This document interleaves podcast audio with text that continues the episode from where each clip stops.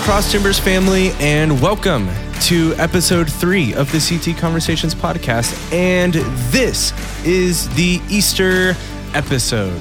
My name is Ian Harber, and on this podcast, we have conversations to explore more in depth what we are learning together as a church. This week, we have our Lake Cities campus pastor, Jamie Mullins, on to talk with me about Toby's Easter sermon. It's a great conversation. I loved having it. We talk about Peter and faith and women and value and when God feels silent on Saturdays and what resurrection means for us here today. It was a blast talking to Jamie. She's so much fun. And uh, I, I, just loved having this conversation. And so I, I hope you enjoy listening.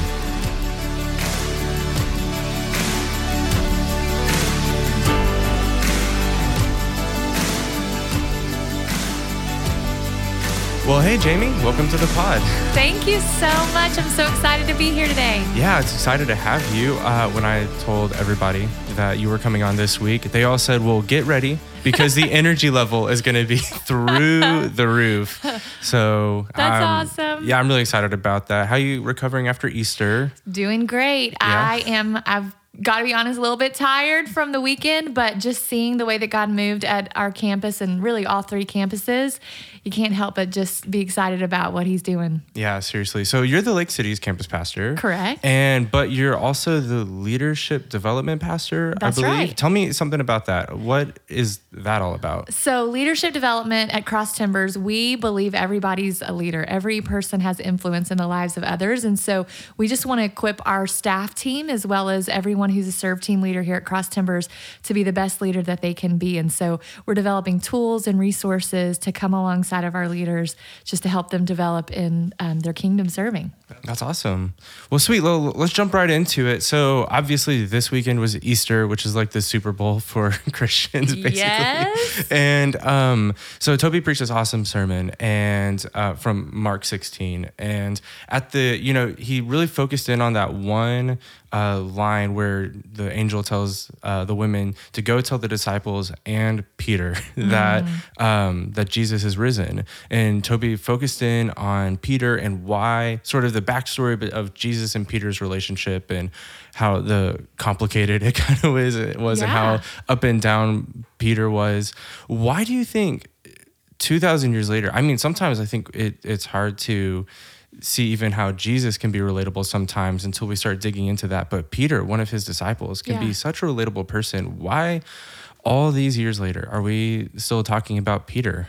Well, I personally love Peter because he's not afraid to say what everyone else is thinking. He mm. he kind of wears his heart on his sleeve, and that's for better for worse. And when I think about Peter, I really think Hot Mess Express, which is why I can relate to him. Mm-hmm. Um, from the very beginning of his story, when Jesus meets him on the boat, it seems like he was blowing it. Yeah. I mean, Jesus found him on a lake and he performs a miracle and filled Peter's net with fish. Um, but instead of thanking Jesus like a normal person, Peter freaks out and proceeds to ugly cry at the feet of Jesus, which is exactly what I would have done. Mm-hmm. And throughout his time with Jesus, Peter shows us that he has a a really hard time keeping his stuff together, just like me. Even after everything that he knows, after all that he sees Jesus do, right until the end, he has a hard time keeping it together and he denies Christ even. I mean, seriously, Jesus gave him a heads up like, Peter, you're going to deny me and he he knows what's coming, but he still has a hard time keeping everything together. But mm. what I think I love most about Peter's story is that it shows me that Jesus looks past the outside. He looks past my mistakes and my failures and he sees the heart. Mm. And I think that he's looking for willing, honest, and moldable hearts. And he's asking, Can you listen? Are you open to change? Are you ready to be used? And if so, then no matter where you think you are in life, God has something for you something really important, and it's something that's meant only for you.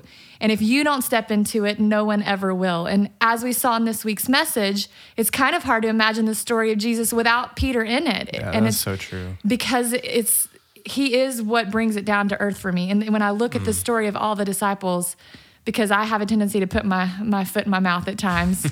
I can relate most to him, and I think most of us can find ourselves in that place. It does seem like Peter's story is so up and down. I mean, all the disciples have these moments. I mean, even James and John arguing about who can be greatest, and Thomas is doubting. Um, but Peter, it seems like Peter gets centered a lot. Is uh, almost the adult in the room. I think historically he's the oldest of the disciples, Yeah. but like he is kind of one of the leaders, but he keeps failing all the time too. I mean, he's up and he's down, and he's. you know, I love what Toby talked about in his sermon. On one moment, Peter is, um, you know, told on the, I'm changing your name from Simon to Peter. You were like this, now you're gonna be a rock, Right. And I'm gonna build my church on you. Like that's a huge thing. And then like the next verse, he's called Satan and told to get behind Jesus. Um, and I just feel like we can, it's so easy to relate to Peter in those ways because um, it's sort of like what Toby and I were talking about. I think it was last week, like, or maybe two weeks ago.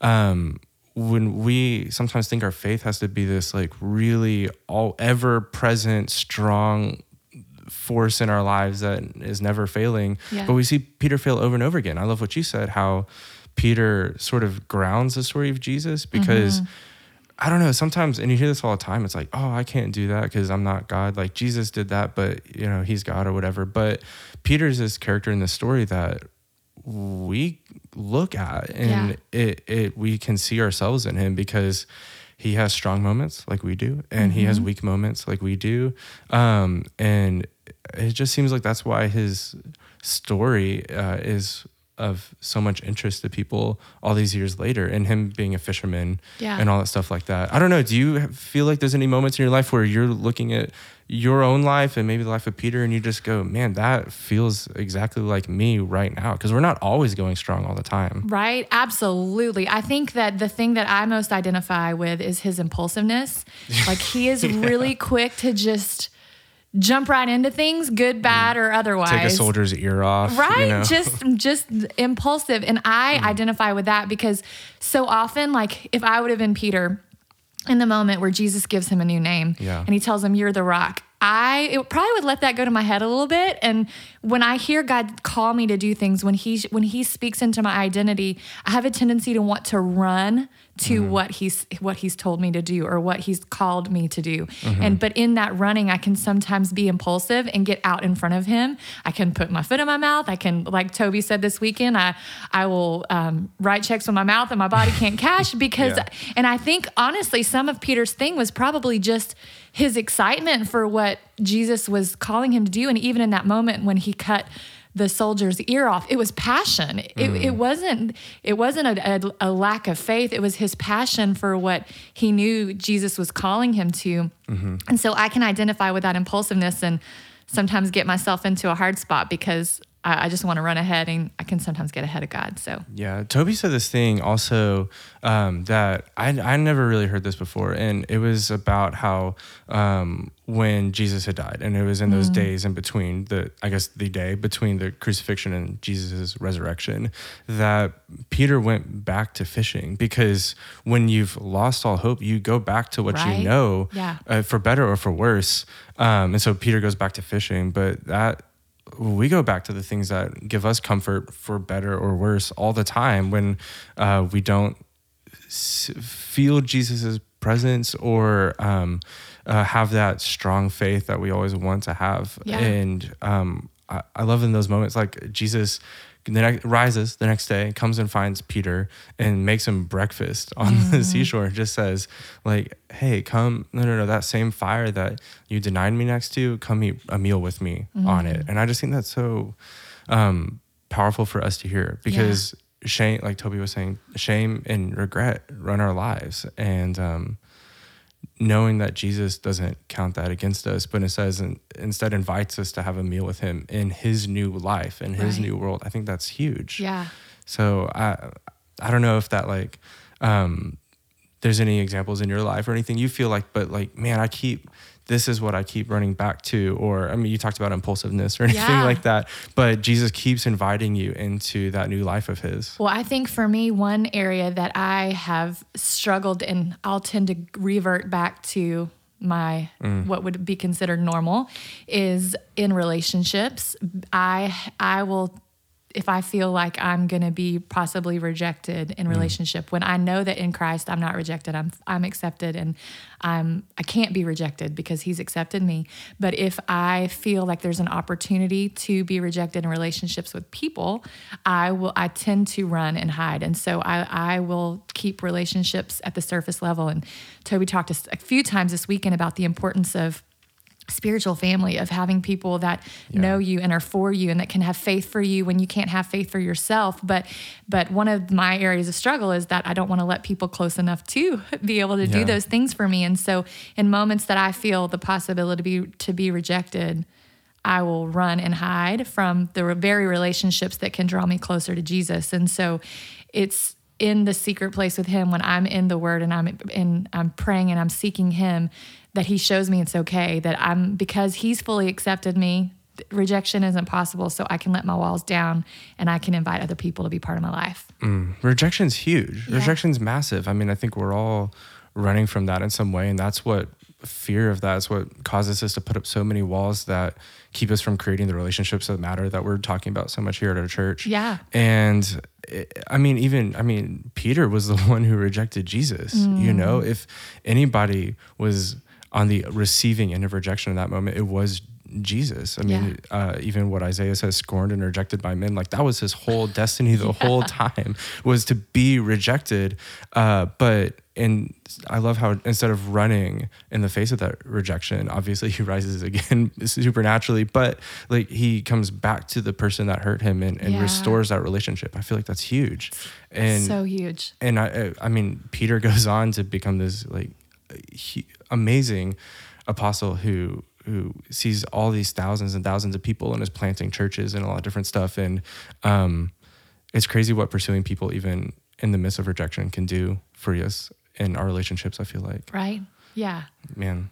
Well, so I think there's a detail in this story that I want to talk about with you. I think it would be so interesting um, in the well in all of the passages where it talks about the resurrection, but Mark six is kind of the one we were in it's the women who go to the tomb first. Right. And they're the first ones Easter morning to see an empty tomb and a resurrected Christ. And it's the women that the angel goes and tells um, tells them to go tell their disciples that he's risen and they don't believe him they right. don't believe him at first um, but they say no go look for yourselves and, and he was risen yeah. and i think that's an important uh, detail that sometimes we skip over um, because it's narrative and it's a story and we're reading it but uh, that was huge for their time mm-hmm. talk to me about some of why women being the first to see the empty tomb to proclaim the risen christ why was that such a big uh, detail in this story? Well, I think it's important. It shows us that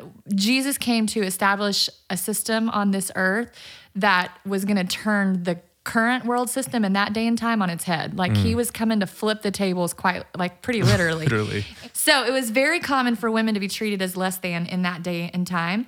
Um, and I think that the fact that they were seen as less than they actually weren't even seen as credible witnesses in mm. jesus day they they actually the fact that that they included women in this in the historic account of jesus resurrection goes to show that it was true mm. because if it wasn't they would have left that fact out if if it would have been a man that would have been the first on the scene it would have been possible to discredit the fact that Jesus rose from the dead, but the fact that they it was a woman and that it was included in this historical account actually helps to prove the fact that Jesus actually was raised from the dead. And from the very beginning, I think of of Jesus' story, you see women included throughout it. I mean, they yeah. there was two women, Mary and Elizabeth. They were the first people to be praying over Jesus and praying mm. for him before he was even born. Women were the very first to financially support Jesus in his public ministry. Women were the very last to be at the cross. Like they were at a distance again because they were looked down on, but they were the last to be at the cross when his body was taken down. Mm. And then they were first on the scene um, to be able to see the tomb that the tomb was empty, and then the first to be able to to be the ones to deliver the message that he's risen, he's not in a tomb, he's alive, and um, I think that's pretty awesome. Yeah, well, I think it's interesting. It's it's so good to point out that it's actually sort of an apologetic for how do we know that Jesus actually rose from the dead? And there's lots of reasons, but one of them is the fact that women was the first to report it. If Yeah. you were going to write a story in this time, you wouldn't hinge all of your evidence on the account of, of women Yeah. because they, they weren't even allowed in court to to testify to what had happened. And so it's almost in a way making the story more unbelievable to make it more believable Right. in a sense you know going against all of their cultural norms in order to show that this is what it is how it really happens. Yeah. um, why would they make up the story if this is how it happens? So yeah i think that's huge as like an actual evidence for the resurrection happening. Um, not a metaphorical resurrection but a real thing that happened in history. Um, and like you said it, it's so important to see it like as this great uh, reversal of the world systems. You Mhm. know that, um, especially in that day, women weren't honored at all. And, seeing Jesus valuing women all throughout his ministry, I totally forgot about this, but like what you said, they were they financed his ministry. Like, how did Jesus even afford to travel and teach and do all that stuff? It was because women were paying for him to do Right. it. And um, the speaking with women that he shouldn't be speaking with of different ethnicities, of, of different classes. Um, Yeah. But uh, here, like letting them be the first to witness that his risen body. I think that's such a powerful way of taking what we know in our culture and and flipping it on its head and saying no the the least shall be greatest Yeah. and the last shall be first And I, it challenges me today just to continue to look for places where there's still injustice happening, where there's still prejudice happening, because because it's a it's a kingdom that was established on this earth until it's done. Like Yeah. we're we're still called to be looking for places where there are lines being drawn in the sand. Yeah. Where there are places that people are wanting to persecute for for things that Jesus would have said, you know what, your sins are forgiven, go in peace. And Mm. so for me, it's a call to action to continue to look for places that there's still social injustice, that there's still things happening in the world that Jesus would have he would have stood up for. Yeah, I mean, I think we see that of any time right now with the whole Me Too movement going on, and even the Church Too movement of just these women who are speaking up with um, just these horrible instances of uh, sexual abuse and assault going on against them, and um, culture is starting to come out against them. But really, it needs to be us, the church, who comes out and goes, "No, no, no! Jesus was standing up against this Yes. thousands of years ago, Yeah. and he was giving value to these women before anybody else was." Like that whole idea comes from Jesus in the first place that these people deserve value and dignity and worth of their own. Yeah. Um, and so seeing this as an example of you know, Jesus was flipping the whole thing on its head and, and giving value to people who didn't have value, that should inform the way we live today. Don't you think so? Yes, absolutely. And I love that at Cross Timbers, our our our statement that we say is we draw circles and not lines, Yeah. and it's because that's what we saw Jesus do throughout his ministry. Where where the world is today still wanting to come and draw lines, Mm. we. As a body of believers, are looking for ways that we can draw circles around people who might feel like they're rejected, that might feel like their their sin is too much, that might feel like there's not a place for them because of what society says. That we're looking for ways to draw circles around Yeah. them. I think that's huge. And just as the church, our lines, or not our lines, our circles should be the biggest circles, you Yeah. know, including as many people as we possibly can, because that's exactly what we see Jesus doing over and over again in his ministry. And so, with all of this in mind, I mean, with Peter, this guy who his faith is all but certain, and he's up and down and running back to things that aren't Jesus, and the and these women who had no value in their lives, um, but Jesus is giving them value, Right. and and saying, no, no, no. You, Culture has it wrong. This is how it is in the kingdom that these people have value and dignity. When we look at the resurrection, Yeah. just as a whole, um, what does it mean for us when we think when we think about our day-to-day lives when we think about the world we live in and how chaotic it feels sometimes when we think about our hope for the future um, whatever that means what does the resurrection mean for us today Well, I think the resurrection means everything for us today. But before before we talk about what the resurrection means, something that I kept thinking about over the weekend was actually the day before the resurrection happened, the Saturday. Like Good Friday happens. And and at that time it wasn't Good Friday, but Friday Yeah. happens, Jesus died, and and then there's Saturday when they take Jesus down from the cross and they bury him in this tomb, and it was on preparation day actually for the Jews. Hmm. They didn't know what they were preparing for at that. They were carrying out the traditions of preparation day, not knowing what was coming on Sunday. And I think so many of us find ourselves living stuck in Saturday, not mm. knowing that Sunday's coming. And I I can't imagine what Peter and the other disciples must have felt on that Saturday. Like they had hinged all of their dreams, all of their hopes on this king who was supposed to reign and that was supposed to be their freedom giver and their deliverer and their restorer. And now he's he's in a tomb and he's gone. And I think they're they're thinking he was the plan for their people. And so I can only imagine that the silence on that day had to have been deafening. You- mm. You know, have you ever been in a moment that it's so quiet and so silent that it makes your ears almost hurt because it's so silent? And Yeah, I think. I mean, when you talk about the, the silent Saturday, I I think we all find ourselves in those moments where we find ourselves asking, "Where is God?" Like, I want to hear from God, or I know He's out there somewhere, but I'm not. I don't. It doesn't feel like He's a part of my life, and where is He in a way? And God seems distant. And what I love about this sort of imagery of like the the death on Friday, the silence on Saturday, and the resurrection on Sunday is the silence doesn't mean that God is gone. right, The silence doesn't mean that God's far away from you. The silence doesn't mean that He's not with you. It means that there's another work going on, that it takes time and there's a process, and God has always worked through time and processes. Yes. But um, it this is part of it, and Yeah. it's it really honestly the idea of the Saturday. Thinking about this right now, it sort of ties into what we're talking about in the 40 series with the Absolutely. wilderness. You know, like uh, with the Israelites going out into the wilderness for 40 years, Jesus going into the desert for 40 days. It's this moment of silence and trial and transition where we're all asking, "Where's God? Or, or did you bring us out here to die? Well, let's go back to Egypt." You know, Yeah. and it's this, it's kind of despairing, Mm-hmm. but that's part of the story that God uses for us. Is Absolutely. is not all just a neat bow and everything put on it, but there's wilderness and then there's silence and it's it's up and it's down and that's part of what God is doing in our lives. And That's how awesome. crazy that, like, long before this day, for the Jewish people, that specific day would have been preparation day Mm-hmm. for the Sabbath. Explain that. Explain why is that so significant? So the Sabbath was the day that they had to prepare the or the Saturday preparation day was the day that they were to prepare for the Sabbath, which was their day of rest. It was the day that they were not to do any work. And so they would have been making preparations for the Sabbath, which ultimately the it was all pointing to Jesus, right? Right. So on this specific preparation day, they're preparing Jesus' body. Like mm-hmm. they're they're covering him in oils and spices to prepare his body for his burial.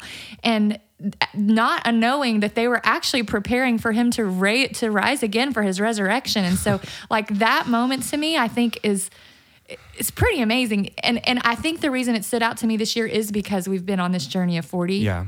And we've been looking at God, God's children and and the things that that all do point to Jesus, to this one moment in mm-hmm. history where, where he dies and he's buried and re- he's resurrected. But I think for us today, I know that for myself, I find myself in seasons that are sometimes are a few days and sometimes it's months where I feel like, God, I don't hear you. I'm mm-hmm. I'm reading the Bible. I'm doing all this prepar quote unquote preparation. Yeah, I'm doing yeah. all this this stuff to prepare my heart for you to do a work.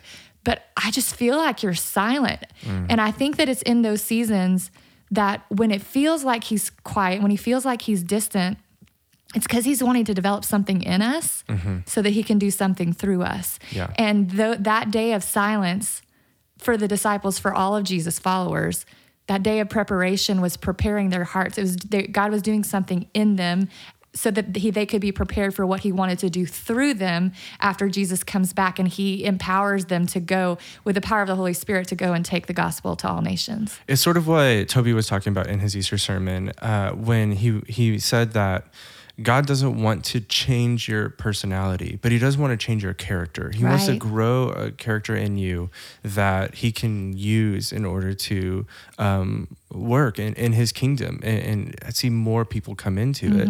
And I think this that idea of the the Saturday in the wilderness that you don't get that character formation without those days, without Mm-hmm. the wilderness, without the Saturday.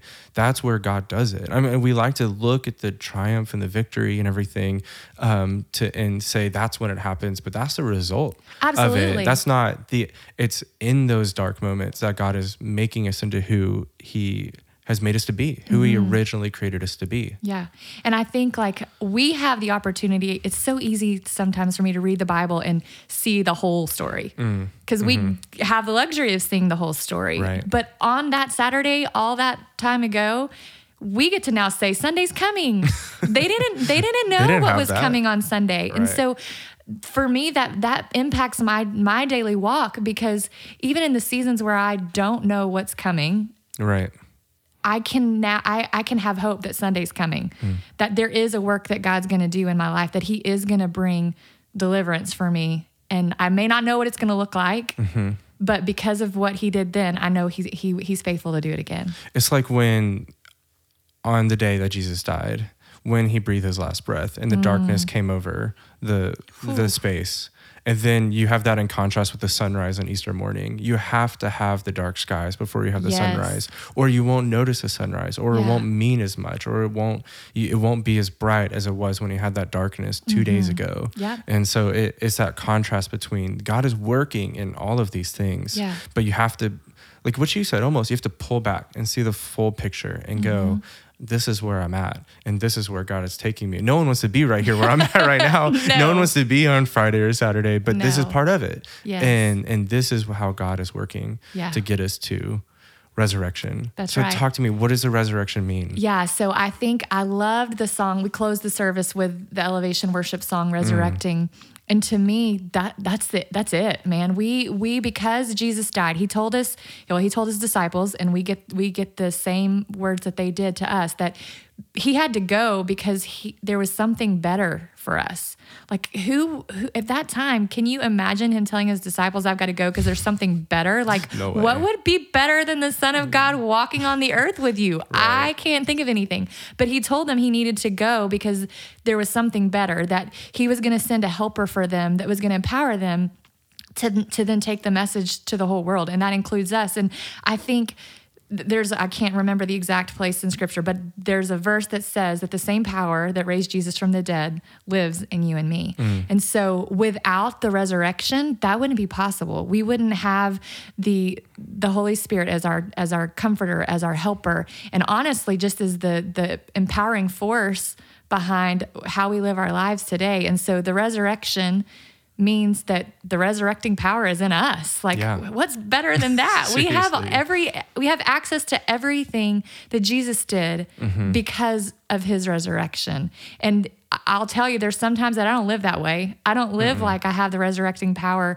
inside of me. There are days that I like Peter will still put my foot in my mouth or I will doubt what what God's calling me to do and I'll find myself writing checks that my body can't cash with my mouth. But because of the resurrection, I do have I do have access to everything that Jesus everything that Jesus did, said, and the way that he walked.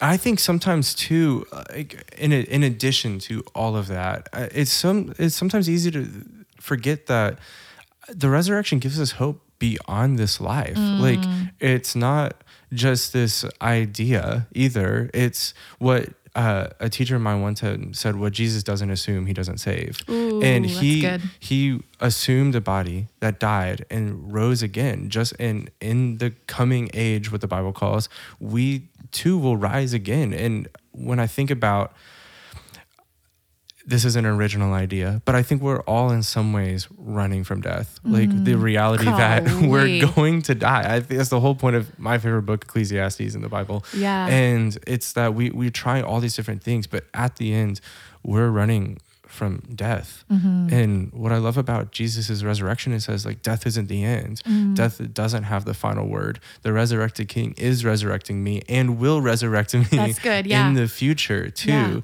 um, that this life isn't all there is. And i think having a hope that goes beyond yourself and knowing i don't ha- and there's so much that can come along with that. Like i don't have to work myself to death. I don't have to all these different things because it's not about that. It- like there's a new day coming Mm-hmm. where all of all the things that have been made wrong will be made right. Yeah. And there won't be a tear in our eyes and there won't be sorrow and there won't be pain, but all those things are are going to be made new in the new creation that started with Jesus' resurrection. It's Mm-hmm. So all wrapped up in one, I feel I think. I love that. I, I'm thinking right now. We, my husband, their family just lost his grandmother, and she, um, she had dementia, and so at the towards the end of her life, we watched her go from this.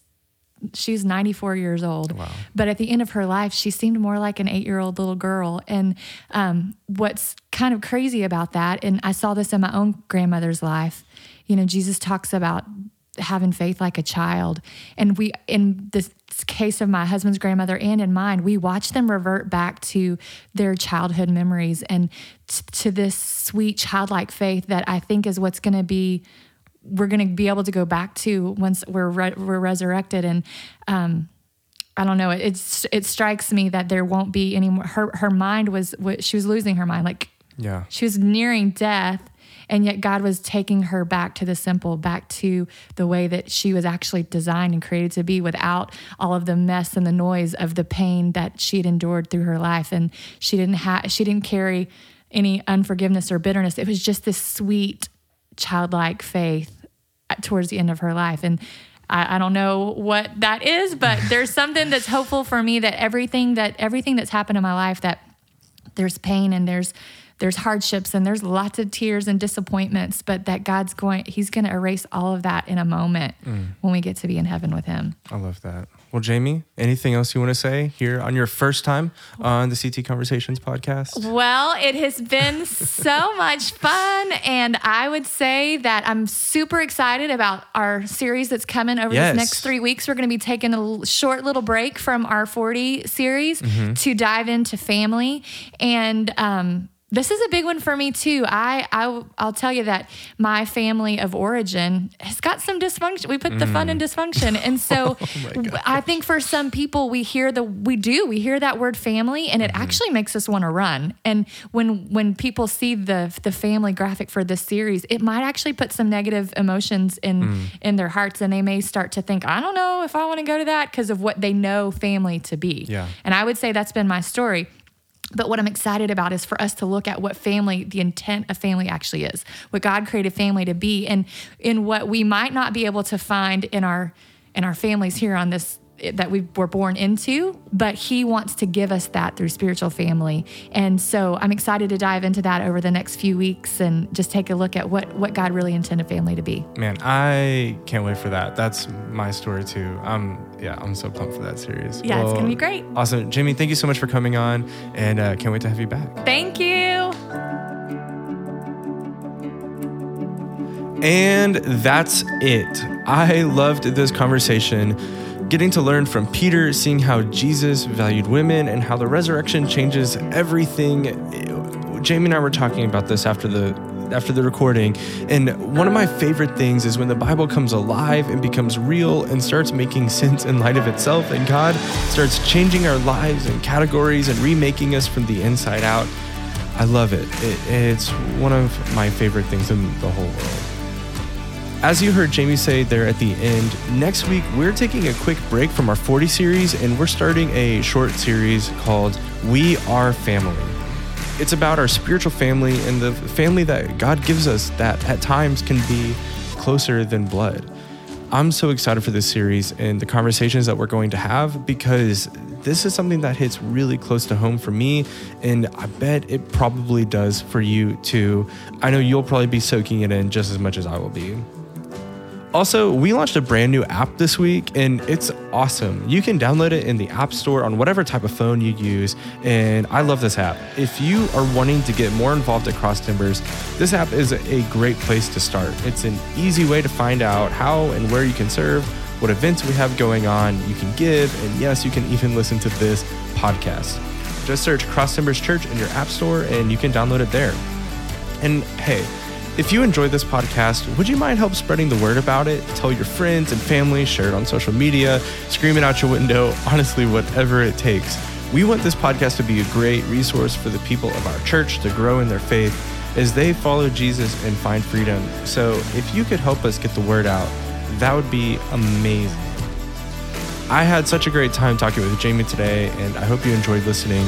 We're going to be back next week with our Denton campus pastor, Ross Salau, as we kick off our We Are Family series. Thanks for listening, and I will see you next week.